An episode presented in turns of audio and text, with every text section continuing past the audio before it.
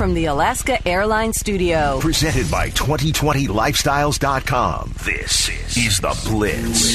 The first look at the top stories in Seattle sports. They don't make them like us. We're not like everybody else. The rundown on everything Seattle sports on your way to work. Swing and a fly ball. Deep right center field. He did it again. And the stories everyone is talking about. We gotta have that passion, and we gotta do it for each other. Yes, sir. This is The Blitz at 6. Good morning, friends. Welcome to the Blitz at 6. Lydia Cruz alongside with you, Tuesday, May 19th. Thanks for hanging out. Some positive momentum, a lot of positive momentum yesterday, I would say, for sports returning. Governors from New York, California, and Texas saying yesterday that professional sports could resume in their respective states in the near future within days, really, a couple of weeks. So we'll discuss the timetables for those, also what they mean for professional sports world. The Major League Baseball Players Association were the recipients of a 67 page document, meanwhile, from Major League Baseball over the weekend with just some of the health and safety protocols that may be instituted for returning. We'll dig through the highlights of each of those. Plus, Michael Grieco, who is Quinton Dunbar's attorney, joined 710 ESPN Seattle yesterday to give some details in Quinton Dunbar's case. Says he will go on the offensive to clear Quinton Dunbar's name and uh, some important developments in that case as well, according to his attorney. Implications for the Seahawks all ahead in this hour. Right now, let's get to your headlines. Governors from New York, California, and Texas said Monday that pro sports could resume in their respective states in the near future. All major sports have been shut down since March because of the coronavirus pandemic. New York Governor, let's start there. Andrew Cuomo said he is encouraging major sports teams in the state to plan to reopen without fans. I also have been encouraging major sports teams to plan reopenings uh, without fans, but the games could be televised. New York State will help those major sports franchises to do just that. Hockey, basketball, baseball, football, whoever can reopen. We're a ready, willing, and able partner. Governor Cuomo saying that they want live sports back on television. Why wait until you can fill a stadium before you start to bring the team back? And if you can televise it in the meantime, great. I mean, it's not as good as going to a game or, you know, going to a bar and watching the game. But people who are at home, if you had the chance to watch sports, you know, I'm watching the reruns right now of the uh, the old classic games, and that's fun. But I'd rather watch current sports on TV if it works. He also said that states uh, will work with sports teams that want to return. If they can make the numbers work, I say great. Come back. The state will work with you uh, because remember, government rules right now could stop a team come from coming back. Right? What's essential? What's not essential? So I'm saying the state will work with them to come back. New York Governor Andrew Cuomo also noting that uh, he has a personal investment to somebody or some team that he wants to watch this season. Personal disclosure I want to watch the Buffalo Bills, but I'm still objective. I'm acting as governor. There's no personal agenda here. Yes, I do want to watch the Bills, but uh, that is not subverting my role as governor. I think this is in the best interest of all the people and in the best interest of the state of New York, even though I do have a coincident personal agenda because I want to watch the Bills, but they are separate agendas. Western New York, including the city of Buffalo, has met the state's coronavirus containment goals and will begin phase one of its reopening, reopening of the economy today, actually. The Bills organization, though, not included in the phase one plans for New York and is not yet able to ret- return to its facility in Orchard Park. Meanwhile, yesterday, California Governor Gavin Newsom also spoke about the potential return of sports in his daily news conference. He noted that sports could resume without fans in a state as soon as the first week of June or so. Sporting events, pro sports in that first a week or so of June without spectators and modifications and very prescriptive conditions also can begin to move forward and a number of other sectors of our economy will open up again if we hold these trend lines in the next number of weeks. What needs to be done to bring them back, though? Important notes by Governor Newsom. The number of coronavirus cases and hospitalizations in the state need to continue to trend in the right direction to go downward. Plus, plenty of health and safety modifications and protocols that need to be in place to account for social distancing. Well, that's deep conditions, deep modifications, deep stipulations in terms of protecting not only the players, but more broadly, their support staff. Finally, yesterday, Texas Governor Greg Abbott said pro sports without fans could resume at the end of May and also talked about some Little League opportunities. And then on May the 31st, youth sports camps and programs like Little League will also be able to open. I want you to know that parents will be allowed to spectate so long as social distancing is followed. Also, some professional sports can return on May the 31st. That includes pro golf, auto racing, baseball, softball, tennis, football, and basketball. For all sporting and camp activities, special safety standards apply to prevent the spread of COVID 19. These can be found at the Open Texas website. Governors in Florida and Arizona had already announced previously that their states were open to having pro sports resume. That was on May the 16th. So now some of the biggest states in the country announcing that they are moving towards that possibility. Good momentum. Also, good momentum. Major League Baseball, they're still in talks with players on a plan to restart the season. But uh, we got the 67 page report over the weekend that Major League Baseball handed to the Players Association that deals with all the different safety protocols, which we'll dig into later in this hour. But we do know, as Jeff Passan noted yesterday, that players will have to make some sacrifices in order to play again. I think the players also understand that if they want to play this year and they want to get paid this year, then they are going to have to abide by some of these rules. And and some of them, you know what, are actually really reasonable, but some of them just have this odd optical thing that's confusing to us like sitting in the stands during games. We've never done that before. We haven't done that since Little League and yet it's a reality in this moment. If Major League Baseball wants to play this year, this is probably how it's going to have to be done. The NFL also releasing its schedule earlier this month and are planning on a regular season. But the future of fans in the stands, uh, we currently don't know. Dan Graziano on ESPN yesterday saying the NFL looking at Bundesliga, which is the German soccer league, as a guide for reopening. Everybody who wasn't in the game was wearing a mask. The, the bench players were seated in the in the stands, in the empty stands with three or four seats apart from each other.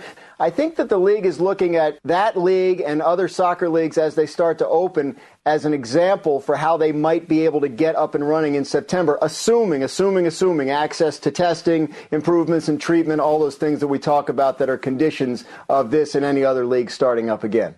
We'll dig into more on that, including the NFL also coming up with modified face masks that might contain surgical or N95 material.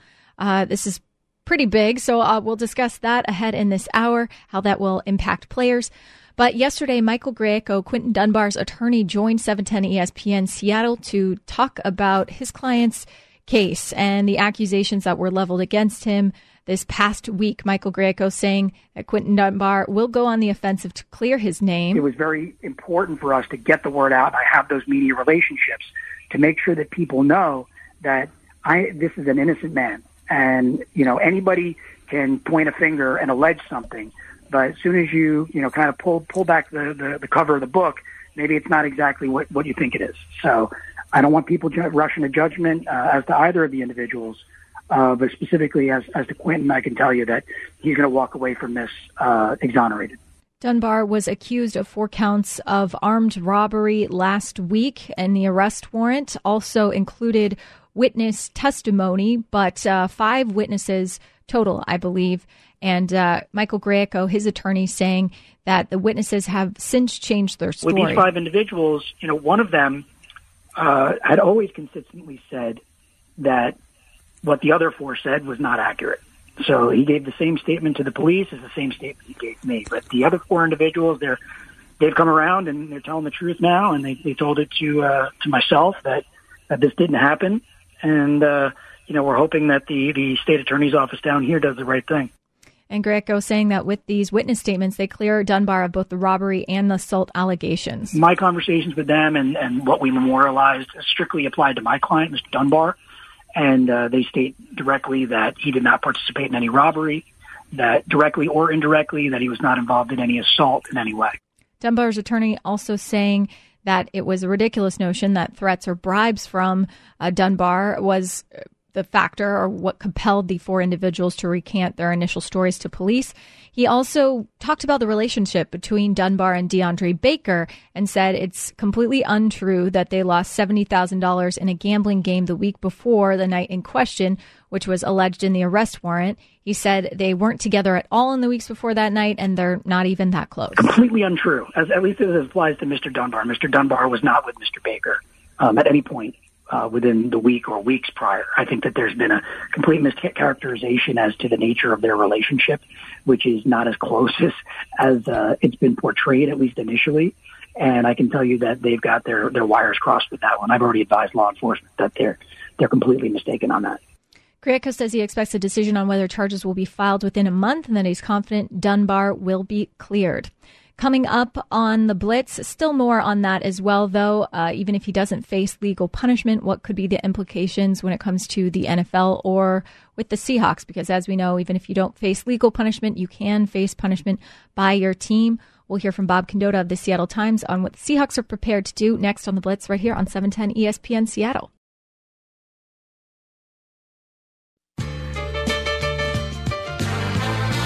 From the Alaska Airlines studio, this is The Blitz.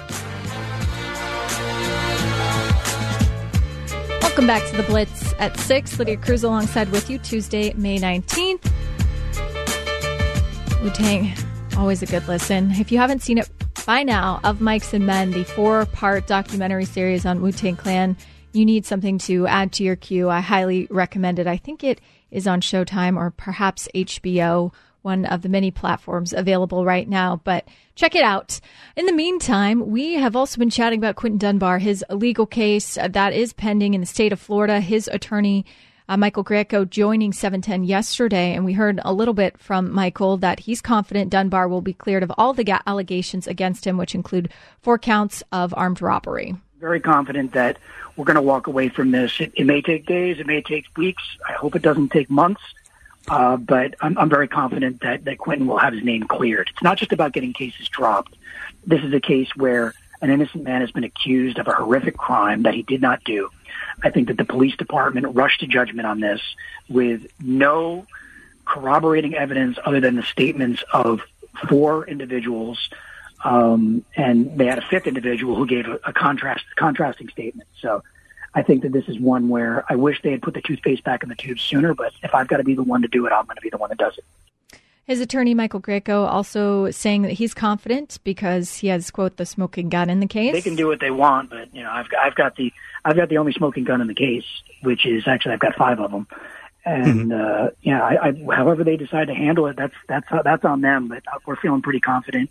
And I know the attorney for the other gentleman, uh, is also in possession of similar affidavits. So his attorney, Dunbar's attorney, feeling very confident in that all charges will be dismissed or he'll be his name will be cleared. But what could that mean possibly still for discipline in the NFL and perhaps discipline by the Seahawks? Bob Condotta of the Seattle Times joining 710 yesterday and mentioning again that Dunbar could be punished by the NFL even if the charges are dropped. The NFL also can get involved in this and, and they don't even, you know, it, if you go through and read the NFL's personal conduct policy, um, you know, they don't need for there to be a conviction or anything like that, as happened with Jarran Reed, obviously, um, last year.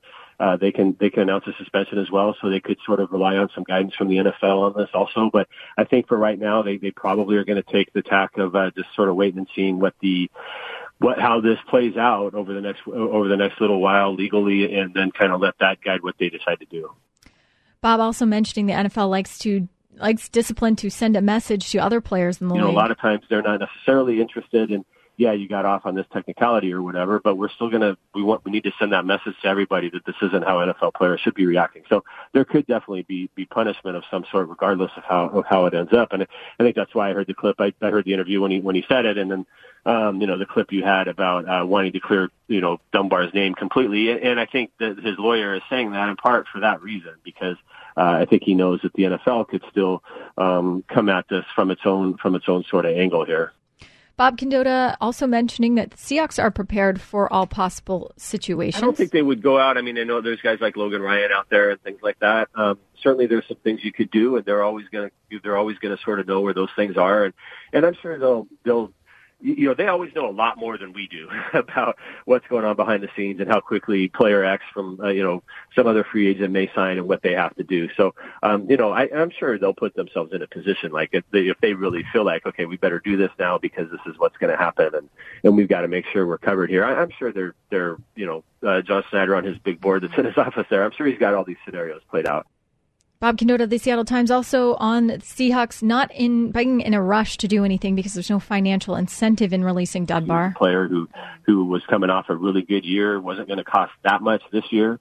Um, you know, they were able to get him for a fifth round pick. So if you could, you know, really solve one of your corner problems for even just one season for that much money and a fifth round pick, that was going to be a really good, really good pickup. So they don't really have to rush into anything from a financial standpoint. They can just sort of uh, they can just sort of let that part play out too. Also, this is really bad timing for Dunbar contract wise, according to Condotta. This is a really key year for Quinton Dunbar, obviously. I mean, he just got traded. He got, he got traded to a team that he, he really thought would be a good fit for him. He's entering the last year of his contract. If he had a good year with Seattle, um, he was going to get paid pretty significantly, significantly by either the Seahawks or by somebody else. And uh, you know, being 27 years old, this is the year for him to, to really do that. Uh, you know, you get a few years older and, and maybe you're not going to be able to get that, that kind of big contract or whatever. Up coming up next on the Blitz, uh, we'll hear more from Bob Condotta on whether the Seahawks do need to add a corner at this point, as well as ESPN's Brady Henderson and the 67-page document outlining potential health and safety protocols. What does it include? Uh, are players going to want to get on board with some of the changes? Some of them a little bit uh, drastic if it, if a shortened season is to happen. So we'll dig into that next on the Blitz right here on 710 ESPN Seattle.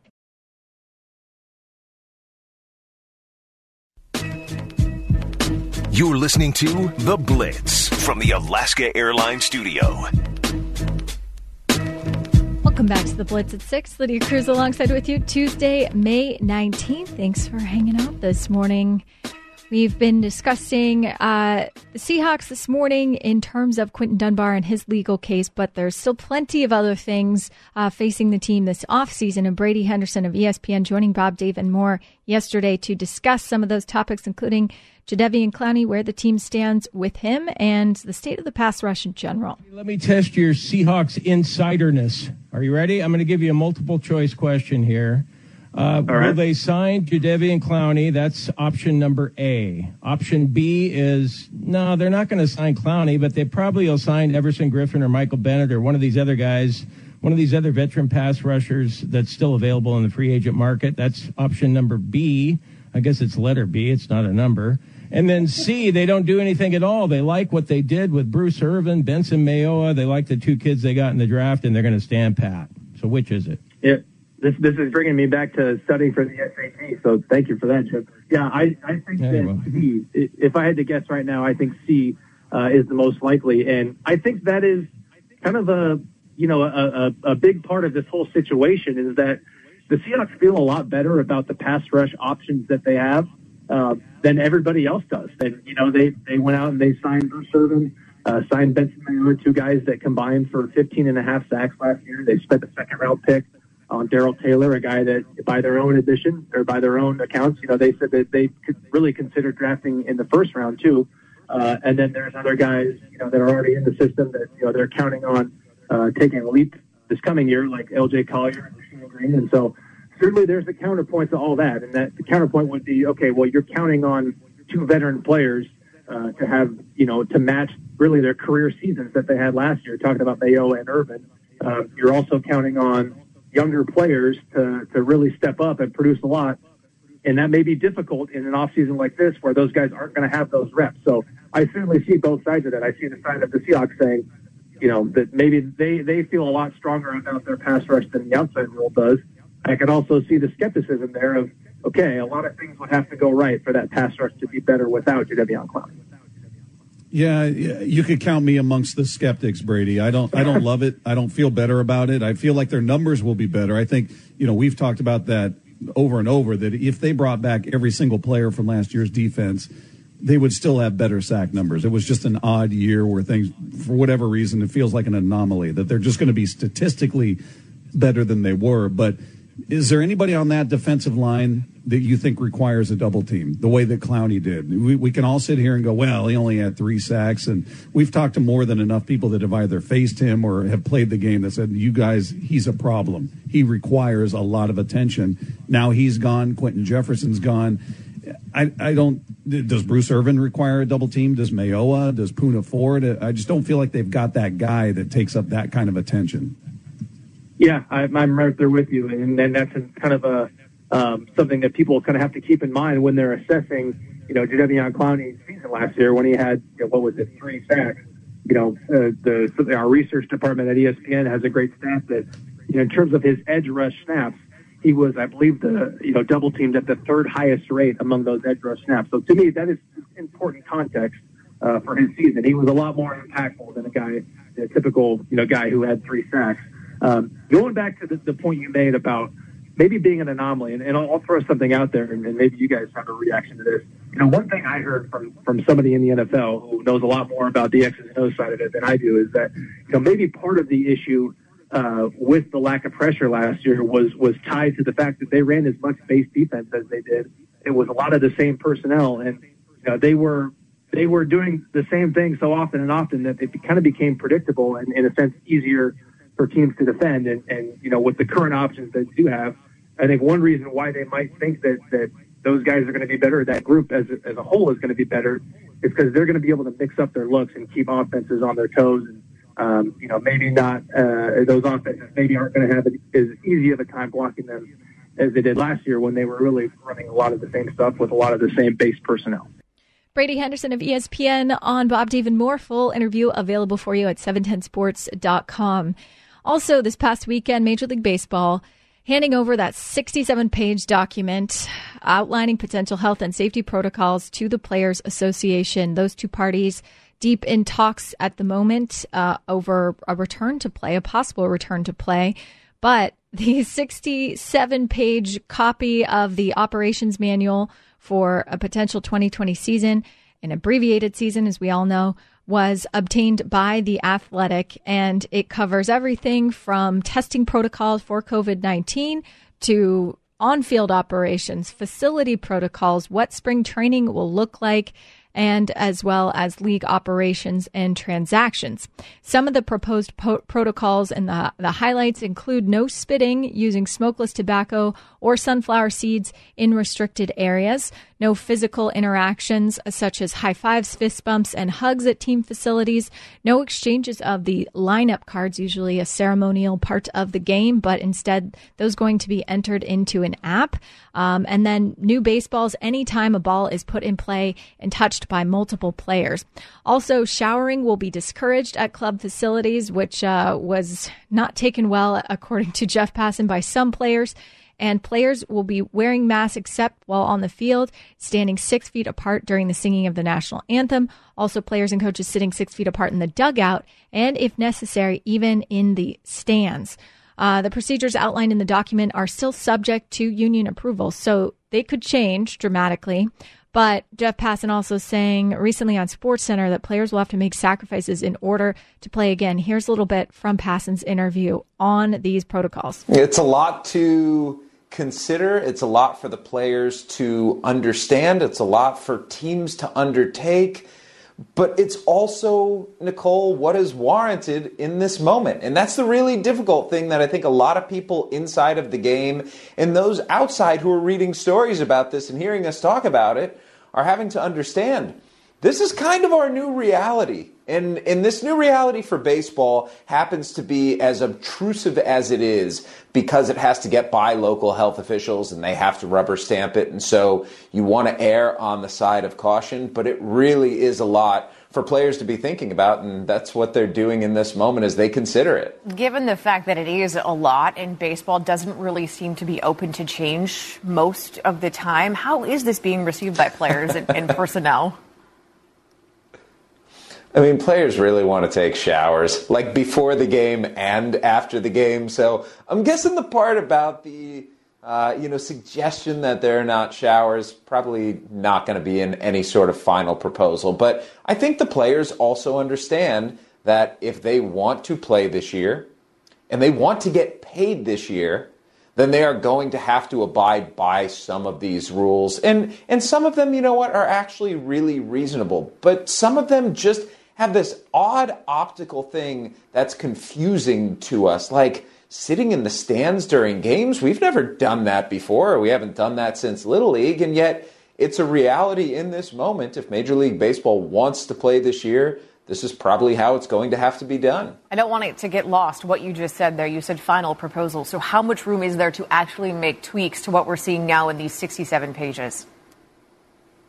There's a lot of wiggle room, and honestly, there should be, because there are elements of this proposal or of this draft that simply don't cover important things. You know, it talks about having an emergency action plan if somebody tests positive for COVID 19, whether it's at home or on the road. If you're on the road, like, how does that player get home? Doesn't address that. If there's an outbreak in the clubhouse, what happens then? Doesn't address that. These are all very important and vital things because they're potentially realistic things. And that's what baseball is trying above all, I think, to do to ensure the safety of its players as best as it can and, and make the players comfortable enough where they feel like coming back in the midst of a pandemic is something that's worthwhile for them too. Coming up next on the Blitz, it's time for the hot list. Still more thoughts on the MLB's protocol, suggested protocol, and the timetable for return. Also, and more comments from Michael Grieco, Quinton Dunbar's attorney, uh, pretty insistent and adamant that he is going to clear Dunbar's name next in Hot List right here on 710 ESPN Seattle.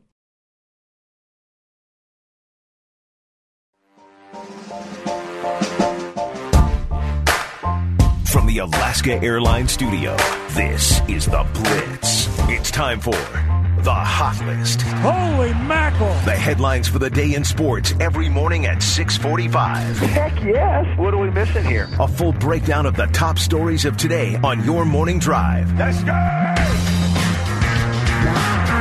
Well, we heard from Jeff Passan on the proposed safety and health protocols by Major League Baseball. Buster Olney also had some thoughts. ESPN MLB insider Hayer wore his thoughts on the the protocols. As I read that uh, protocol, you know, and uh, look, this is what Major League Baseball had to generate. They took it to the players, and now they're talking about it. From what I understand, they made more progress on the safety side than uh, on the safety issues than they have on the money issues. Um, but it really felt like it was lawyers and doctors getting together and writing down things that they felt like they had to write down. you know, like we're going to cover ourselves. It's almost like in those waivers we sign have signed in our life where you don't look at the fine print. It says right. if a meteor drops on your house. Uh, th- there was that sort of coverage. You're you're exactly right that these players, you know, they they've uh, spat seeds, they they grab themselves, they do whatever, and they don't even know. Now it's just part of what they do, uh, and I'm sure that over time, uh, like all of us, you know, wearing a mask is not second wasn't second nature before this, and now it's becoming more comfortable. And I think you probably see some adjustment uh, among players along those lines. Buster Olney also with some thoughts on a timetable for MLB's return. I do think the next 10 days to two weeks are going to be absolutely critical uh, because you still have to have the full spring training. Uh, and you know you have to get players back in their spring training sites, and you have to get moving, and you have to anticipate that there there might be setbacks. And I got to say, you know, it was interesting last week uh, how when Blake Snell said what he said, there were players uh, publicly and privately basically saying, you know, he spoke the truth. That's how he feel. But in a weird sort of way, uh, what Blake Snell said you know, the statement by Tony Clark, what Scott Boras has said, uh, talking about the money, I think it's now put baseball as a whole in this really uh, undesirable place where if it doesn't come together, if it falls apart and they're not able to get an agreement, that there will be a perception among fans that they couldn't play because they couldn't agree on money. That would be devastating for the sport. And so I think all these public comments have done have really added pressure to both sides to get a deal done. We all watched Last Dance, or most of us did, and if you haven't, that's okay. But uh, it's must view TV. The Last Dance airing the final two episodes, episode nine and ten, on Sunday, and we got a tiny sneak peek of Michael Jordan's kids and his family from uh, their perspective on it, but they weren't featured predominantly in this documentary, so it was kind of cool to hear from them. They also joined Good Morning America and Spain and Co. this week to talk about it. Jasmine Jordan, Michael Jordan's daughter, uh, had some interesting comments on, well, The Last Dance just even being eye opening for them as his kids. Did the documentary, in her mind, show the real MJ? You know, I think so. I think obviously it, it was it was limited. You know, it's only 10 episodes, and I think everyone can agree we could definitely show 10 more and get even more stories and exciting aspects of the team during that time, you know, my father included. Um, but I definitely think a lot of people that have watched the doc at least got to see that human side. You know, they got to see that humor, that belly laugh, and and genuine and authentic reactions to things that you know maybe fans and people watching really wanted to see. So I definitely think that you know, the doc got to show that side of him, you know, whether it's being funny and boisterous or, or being emotional and, you know, talking about my grandfather and, and his love for the game, my dad's love for the game. But, you know, I think it was a side of him that, like you said, a lot of people didn't get to see, but this doc at least allowed him to show a bit of that to fans and everyone that was watching.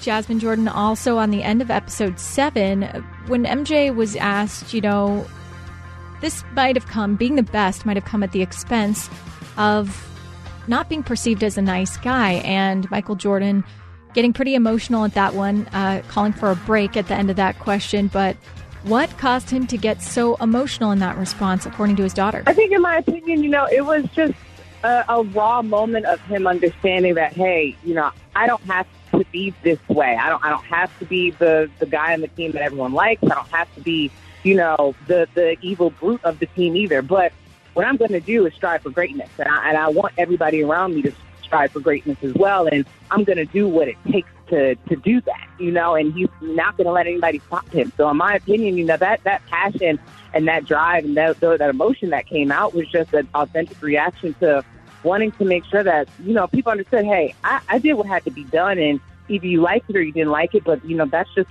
the nature of the game and how he played. And that's who he is. So I think it definitely is a bit of, you know, in my opinion, just him being who he was. And if you didn't want to play that way, then that that was your decision. But Michael Jordan's going to play with that grit and that fire and that tenacity. And if you want to play alongside Michael Jordan, you have to do the same. Jasmine Jordan also asked if MJ is uh, that tough on guys who try to uh, date her, and he said, um, "Yeah, yeah. If he could reenact that scene for Bad Boys 2, uh, where uh, Will Smith and Martin Lawrence pretty tough on Martin Lawrence's daughter, he would." Um, I just love that. Seeing Michael Jordan be human since we're so used to him doing superhuman things. Michael Grieco, Quinton Dunbar's attorney, joined 710 ESPN Seattle yesterday and was very clear that he'll go on the offensive to clear Dunbar's name. It was very important for us to get the word out. I have those media relationships to make sure that people know that I this is an innocent man, and you know anybody can point a finger and allege something. But as soon as you, you know, kind of pull pull back the, the, the cover of the book, maybe it's not exactly what, what you think it is. So I don't want people ju- rushing to judgment uh, as to either of the individuals. Uh, but specifically as, as to Quinton, I can tell you that he's going to walk away from this uh, exonerated. Dunbar initially charged with four counts of armed robbery in the arrest warrant that went out last week and released on a bond, I believe, on Sunday. Michael Grieco saying that, according to the witnesses' reports that were in that arrest warrant and cited, they have since changed and uh, now say the allegation against Dunbar didn't actually happen. With these five individuals, you know, one of them uh, had always consistently said that what the other four said was not accurate. So he gave the same statement to the police as the same statement he gave me. But the other four individuals, they're they've come around and they're telling the truth now, and they, they told it to uh, to myself that that this didn't happen, and uh, you know we're hoping that the the state attorney's office down here does the right thing. Also important to note, he said it's completely untrue that Dunbar and DeAndre Baker both uh, lost $70,000 or together lost $70,000 in a gambling game the week before the night in question, which was alleged in the arrest warrant, said they weren't together at all in the weeks before that night, and also about the relationship, they're not that close, according to Dunbar's attorney. Completely untrue, as at least as it applies to Mr. Dunbar. Mr. Dunbar was not with Mr. Baker um, at any point. Uh, within the week or weeks prior. I think that there's been a complete mischaracterization as to the nature of their relationship, which is not as close as, as uh, it's been portrayed, at least initially. And I can tell you that they've got their, their wires crossed with that one. I've already advised law enforcement that they're they're completely mistaken on that. But uh, Michael Grieco, Dunbar's attorney, saying that uh, witness statements will clear him of both the robbery and assault allegations, and he expects a decision on whether charges will be filed within a month. He's confident Dunbar will be cleared. He's currently holding up well, according to his attorney, and can't leave Florida right now. What does that mean for the Seahawks? He could be punished uh, by the NFL. He could be punished by his team even if the charges are dropped, according to Seattle Times. Bob Condotta, he joined 710 yesterday, uh, saying the Seahawks, they're prepared for all situations, know who's available at that position as well. I don't think they would go out. I mean, I know there's guys like Logan Ryan out there and things like that. Um, certainly there's some things you could do, and they're always going to, they're always going to sort of know where those things are. And, and I'm sure they'll, they'll, you know, they always know a lot more than we do about what's going on behind the scenes and how quickly player X from, uh, you know, some other free agent may sign and what they have to do. So, um, you know, I, I'm sure they'll put themselves in a position like if they, if they really feel like, okay, we better do this now because this is what's going to happen and, and we've got to make sure we're covered here. I, I'm sure they're, they're, you know, uh, John Schneider on his big board that's in his office there. I'm sure he's got all these scenarios played out. NFL engineers and sports equipment company Oakley are working together uh, to create and test prototypes of modified face masks that might contain surgical or N95 material, according to the NFL Players Association medical director Thom Mayer. He joined Adam Schefter on his podcast yesterday and said there will probably be a recommendation that the NFL use such masks to protect players from the risk of coronavirus when the league returns to play. He said he isn't sure exactly how the modifications would look, but acknowledged that it's realistic to think the new designs could cover a player's entire face uh, mask and that the engineers are working on everything that a de- that such a design would entail. Here was Dr. Thom Mayer. You know, they've got some prototypes. They're doing really good work. um, some of them, when you first look at them, you, you think, uh, "Gosh," you know, because you're not used to seeing it. You're just not used to seeing it. And uh, but uh, they're looking at every issue you can imagine, Adam, including uh, you know when it fogs up. What do we deal with that? Mayer also advised players who might have elevated risk factors, um, might be in a vulnerable population, to be aware of doing everything possible to pre- prevent exposure to the coronavirus. This probably will be a recommendation. I, I don't know it. It's these modified face masks, which may include some form of either surgical or N95 material in it. You know, for a player like that, uh, you know, getting the helmet off, uh, putting a mask on right afterwards, maintaining social distancing when not on the field uh, as much as possible, uh, using single-use um, hydration, whether water, Gatorade, whatever it might be. I mean, just every little detail. Anybody who's got a risk, I would advise them to be zealous, religious, and and and frankly, um, almost maniacally committed to minimizing the chance of spread of the virus. Some positive momentum for the return of sports. Governors from New York, California, and Texas said Monday that pro sports could resume in their respective states coming up here in the new, near future. Uh, New York Governor Andrew Cuomo said he is encouraging major sports teams in the state to plan to reopen without fans. I also have been encouraging major sports teams to plan reopenings uh, without fans, but the games could be televised. New York State will help those major sports franchises to do just that. Hockey, basketball, baseball, football, whoever can reopen. We're a ready, willing, and able partner. Also, Andrew Cuomo, uh, New York governor, saying that he wants to have live sports on TV, and states will work with sports teams that want to return. If they can make the numbers work, I say great come back. The state will work with you uh, because remember, government rules right now could stop a team come from coming back. Right? What's essential? What's not essential? So I'm saying the state will work with them to come back. California Governor Gavin Newsom also spoke about the return of sports yesterday during his daily news conference, saying that uh, they could be back without fans in his state as soon as the first week or so of June. Sporting events, pro sports in that first uh, week or so of June without spectators and modifications and very prescriptive conditions also can begin to move forward and a number of other sectors of our economy will open up again if we hold these trend lines in the next number of weeks. Yeah, also said that major modifications would be made uh, in order for the sports to return in in addition to coronavirus cases and hospitalizations continuing to trend in the right direction. Finally, yesterday, Texas Governor Greg Abbott said professional sports without fans could resume at the end of May.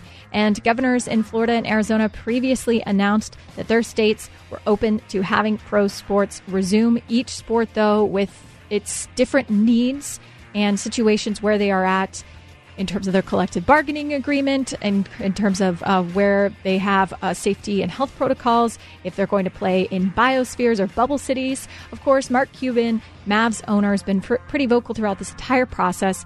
Uh, he said that fans need sports teams back and they need something to get excited about. This was on ABC News. You know, I can't give you a date, but it's obviously very important. We all want to root for our teams. I mean, having NASCAR and golf back, but, you know, Americans love team sports, and NBA fans want to root for the Mavs and whoever their favorite team is. We need something to get excited about and to cheer for. So it's critically important. I can't give you a date, but I can tell you that the NBA and all the teams are working hard to make that.